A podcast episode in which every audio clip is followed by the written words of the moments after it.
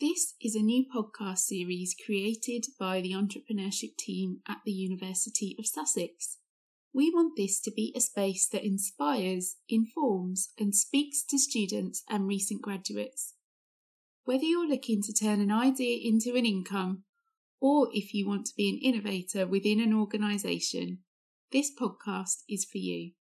Full disclaimer we recorded this episode during the lockdown period. Please be kind and bear with the sound quality. Entrepreneurship is all about innovation and learning as you go. Sit back, relax, enjoy the content, and forgive us for the sound quality.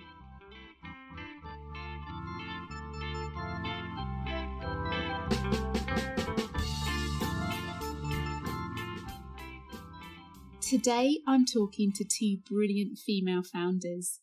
Izzy Obeng is the founder and managing director of a social enterprise called Foundervine. And later in this episode, I'll be catching up with our very own George Farrugia. George works in the entrepreneurship team, but prior to coming to Sussex, she founded her own company. Hello, Izzy. Thank you so much for joining us. Thanks for having me. Great to be here. What did you want to be when you were a child? When I was a child, um, I, I went through phases. So initially I wanted to be an archaeologist because I think we did the ancient Greeks and the Romans for a while and I just thought digging for bones was the most exciting sounding thing ever. I must have been around seven or eight. Um, then after that I wanted to be a cartoonist, um, because I thought I was good at drawing cartoons. I wasn't. Um, but th- that's kind of what I wanted to be, yeah. But that second thing shows creativity. And that kind of feeds in to what you're doing now because you founded a social enterprise. Um, we'll talk a bit more about that in a moment. But what is it that sparked your interest in launching a social enterprise? Yeah, so brilliant segue there in terms of my career path, by the way. But um, so I always knew that I wanted to uh, do something that was in the public service, and I didn't know what that meant. So I grew up in a part of London that uh, had a bit of a raw deal when it came to access to opportunity, and I grew up with lots of brilliant young men and women who had great ideas but just didn't have the mechanisms to explore those or the career opportunities to move into. Mm. And um, I grew up thinking that I wanted to go into politics, and so I did lots of um, interning before university, think tanks, um, did a bit in parliament. Um, and then I got to university and I had the opportunity to work with social enterprises and charities as part of Enactus. And it was mm. there that I realized that there's just so much work we can do within the business space to support industry, support the pipeline of talent into entrepreneurship and into social enterprise.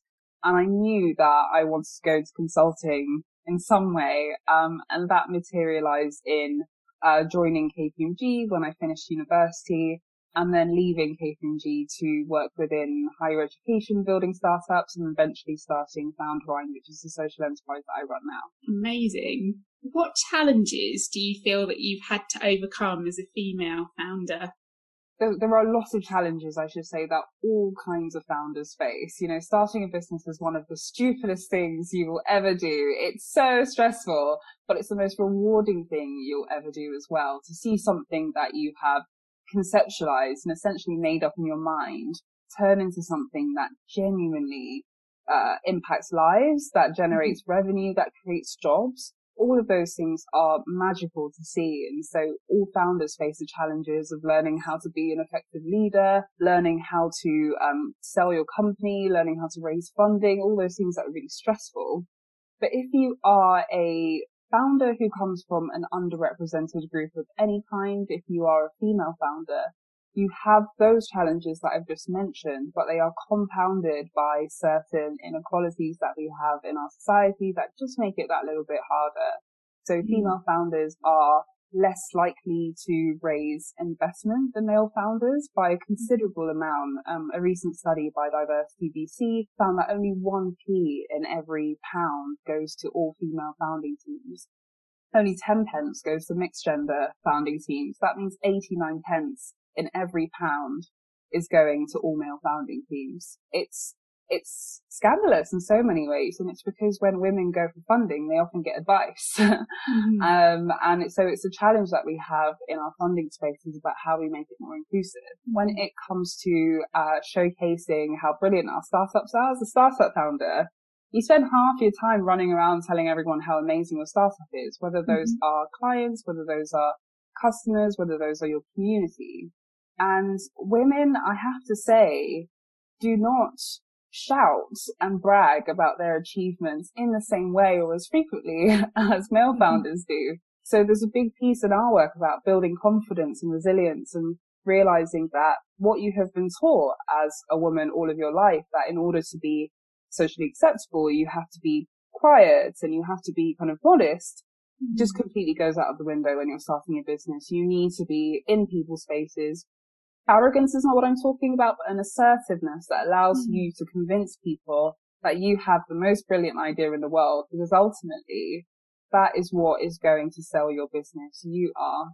Something else that I, I saw recently was a TED talk around how young boys are taught from a young age to take risk, whereas young girls are taught to be risk averse. We're socialized in that way. So just how you were saying, as females, we're less likely to shout about our achievements and shout about this great idea that we might have, which might then lead to investment. Do you think that also comes into play here that men are potentially more likely to take risks, which lead to success? Yes. Um, and mm-hmm. that element of being risk averse is, I would say quite similar just if you are any underrepresented group, if you are mm-hmm. a woman, if you are a founder from an ethnic minority background, if you're um, a working class founder, the desire to avoid risk is there. And it's because you know that there's not a safety net underneath you if you fail. I think that the high risk um, individuals that we see are people who um, often go to particular schools, people who often come from very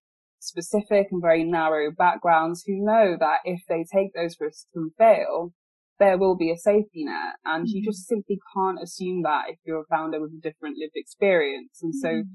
Um, I feel like there is the confidence barrier that I've mentioned before, but there's also an understanding that, you know, the game is just a bit different if you're a female founder. I can't, um, raise, uh, 20,000 pounds from friends and family, um, and put it on a hunch that I have.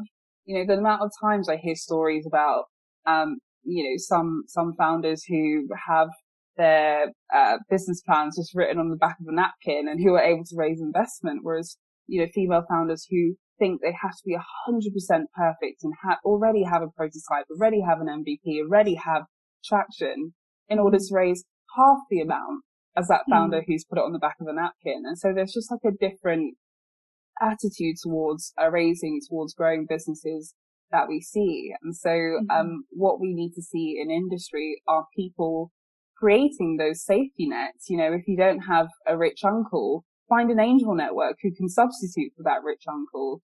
And for our listeners who, who may not be familiar with the Angel Investment Network, are you able to say a little about that?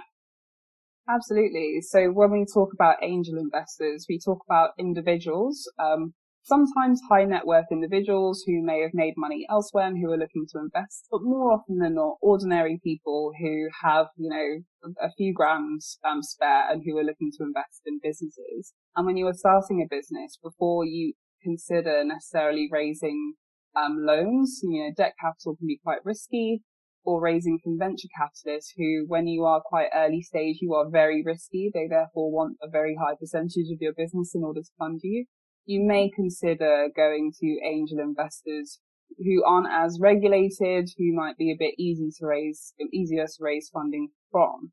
Um, and I think a great example that everyone would resonate with is you look at Dragon's Den, you know, those mm-hmm. are angel investors who are high net worth individuals who have raised their money elsewhere and who mm-hmm. invest relatively small amounts of money into early stage businesses in order to get them to the next level. So, Izzy, your organisation, which for those who've just tuned in is Foundervine, uh, sets itself a mission to change the face of entrepreneurship. Seeing more women thriving in business is just one element of that. So, what do you feel needs to change for more women to take their place at the top? as founders or as board members working as entrepreneurs within established businesses? So there are a few things that need to happen. I always kind of focus on sort of three or four. And um, I think the first thing is changing the way and the sort of ways of working and culture within industry that keeps women in certain positions and doesn't necessarily always allow them to reach their full potential. And so to sort of summarize that, I guess I'm saying, um, more showcasing, more mentoring, more non-exec roles, more uh, speaking and more community. Brilliant. Yeah, absolutely.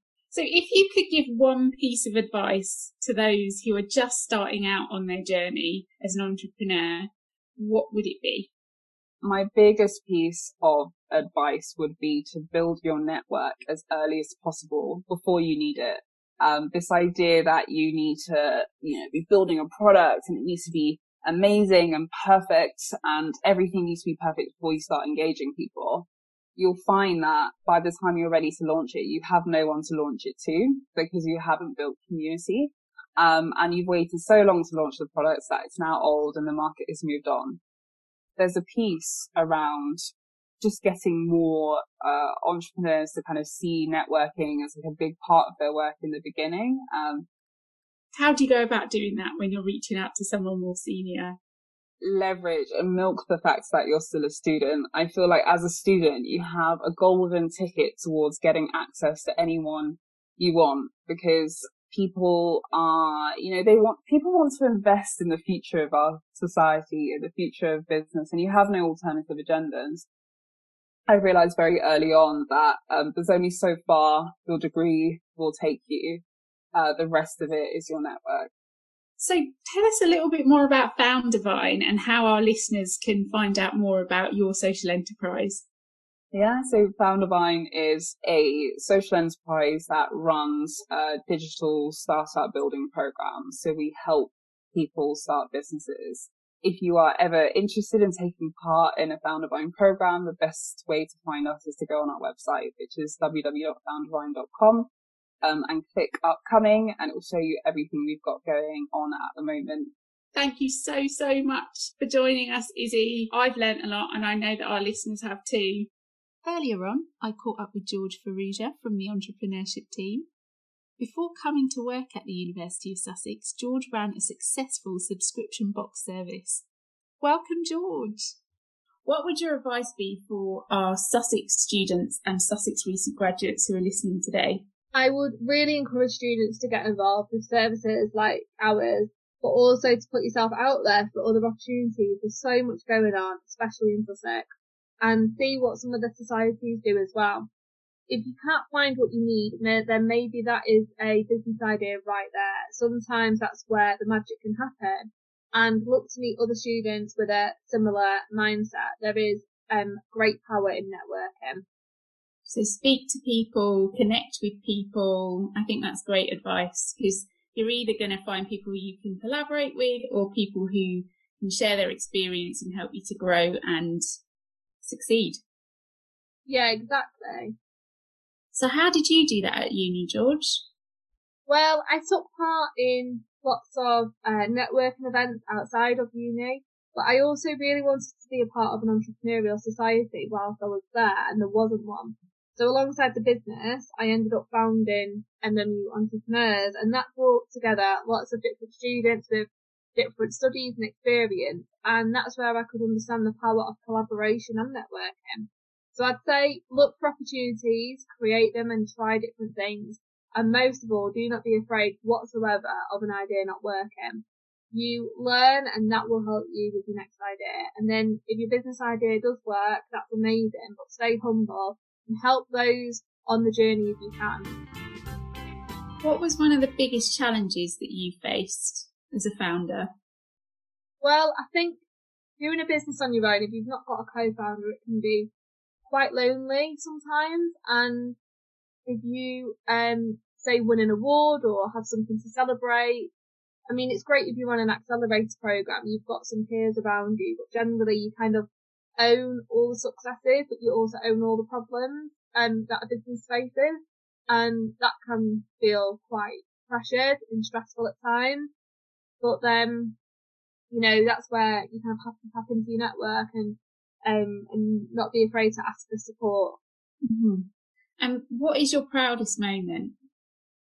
I'd say launching it on stage with friends and family supporting me, it was really amazing, like a firework feeling to see everything come to fruition from a few years of really hard work and masses of market research and studying full time as well and then just social life and in um in just day to day life. So all of that kind of coming together, being um in an amazing venue and launching your products with all of your marketing and branding and in a room full of people. It's just a kind of full circle moment and it's well worth the hard work. Hmm. And I, I, know that you really believe in our students um, doing the same and achieving similar successes, don't you? Tell us a bit more about that. Yeah, I have so much faith in our Sussex students because I know it is possible and anyone with a vision and uh, if they're determined then they can achieve great things. You just have to be prepared for the roller coaster and really enjoy the highs like getting your first sale and be open to learning and adapting because after all, um, that is the nature of business, regardless of whether it's early stage or well developed. So be prepared for the unexpected and um, make the most of it. Mm, yeah, I think that's sound advice. So who inspires you in business? Those who made it from nothing, I'd say, um, because mm-hmm. Business, being in business, I think it's about having tenacity. Quite honestly, my dad, he started up with no support or funds and he's become really successful um, in his own right. I think that's amazing. Mm-hmm. I know a guy called Matt Bird um, who founded the Shirt Society. I knew him before that business when he was running another shirt business and I watched his tenacity and resilience and he bounced back from multiple challenges and he always inspired me um, with so much hard work and determination. And then another person um, who I've really enjoyed watching her journey is Caroline Stevenson. She is the founder of Food Unite, and I met her along with Matt. We were all on the same accelerator program in Manchester, and we were on Entrepreneurial Spark. And I watched her journey from this incredible concept of when you dine out, it will pay for a homeless person to be gifted a meal and that's grown and the nature of what she does is so innovative and it's just changing lives for the better um, on something that is a huge issue across the UK with homelessness. So what she's doing um, is amazing and that really inspires me. I guess the people that I've mentioned are not the big names that you might think come to mind, but for those who share a real story of what it takes to succeed in business and they're honest about the challenges that they face. Yeah, I hadn't heard of those entrepreneurs before you mentioned them there, but just hearing that snapshot of what they do and what their businesses do is inspiring. So I echo that. They're not big names, but they're making waves in the business world. Yeah, absolutely. Now you're at the University of Sussex, you founded the Female Entrepreneurship Meetup Group. Can you tell us a little about that? I'm really glad you've asked that. I feel really passionate about all of our students and graduates being able to start a business if they'd like to, um, or to develop those entrepreneurial skills. I think it's good for everyone, regardless of sex, to be self-aware of their strengths and weaknesses in areas that they can develop on. And these sessions are going to really help to support that learning. For autumn term, there are two parts to the female entrepreneurship meetup. Um, so part two in particular will welcome a guest speaker, Lulu Minns, and she's going to take students through a very powerful workshop on why making decisions is crucial as an entrepreneur. And students will have the opportunity to discover their personal strengths and gain some insight to help them move forwards with their business idea. What are your hopes for the female entrepreneurship meetup group?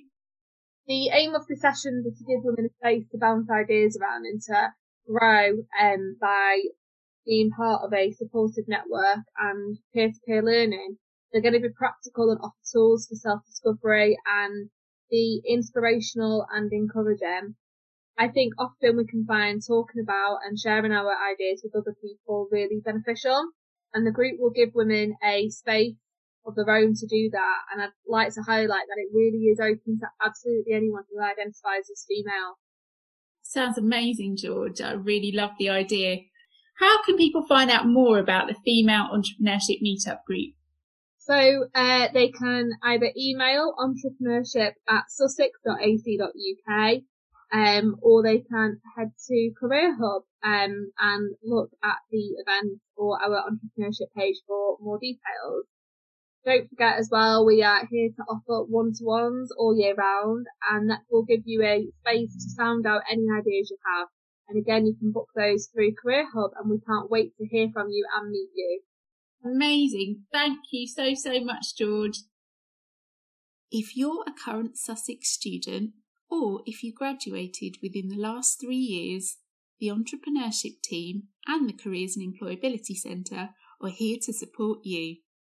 Whether you're curious to find out more, want to develop a business or social enterprise idea, or if you want to find out about being an innovator within a company, we would love to hear from you. Contact us at entrepreneurship at sussex.ac.uk or visit our web pages for more details sussex.ac.uk forward slash careers.